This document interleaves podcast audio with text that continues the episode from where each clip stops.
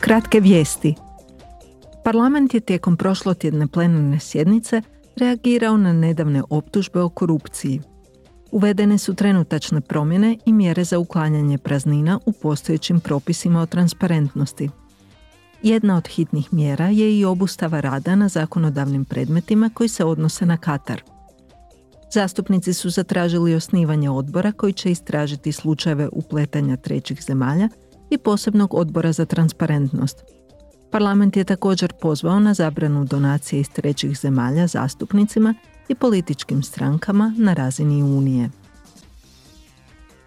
U Strasburu je parlament priznao da ukrajinski gladomor, namjerno izazvana glad koju je prouzročio sovjetski režim od 1932. do 1933. predstavlja genocid nad ukrajinskim narodom. Zastupnici su oštro osudili taj čin koji je rezultirao smrću milijuna Ukrajinaca te pozvali sve zemlje i organizacije da također priznaju gladomor kao genocid.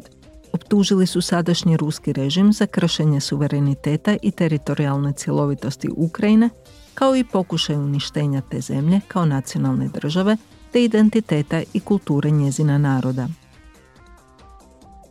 Europska unija provodi reformu pravila o azilu. Prema nacrtu zakona koji su dogovorili parlament i vijeće, registrirani podnositelji zahtjeva za azil moći će početi raditi prije i tako poboljšati svoje izglede za integraciju. Države članice morat će im omogućiti pristup tečajevima jezika, građanskog obrazovanja i strukovnog osposobljavanja. Svi maloljetnici bez pratnje imat će skrbnika, a sva djeca tražitelji azila imat će pristup obrazovanju.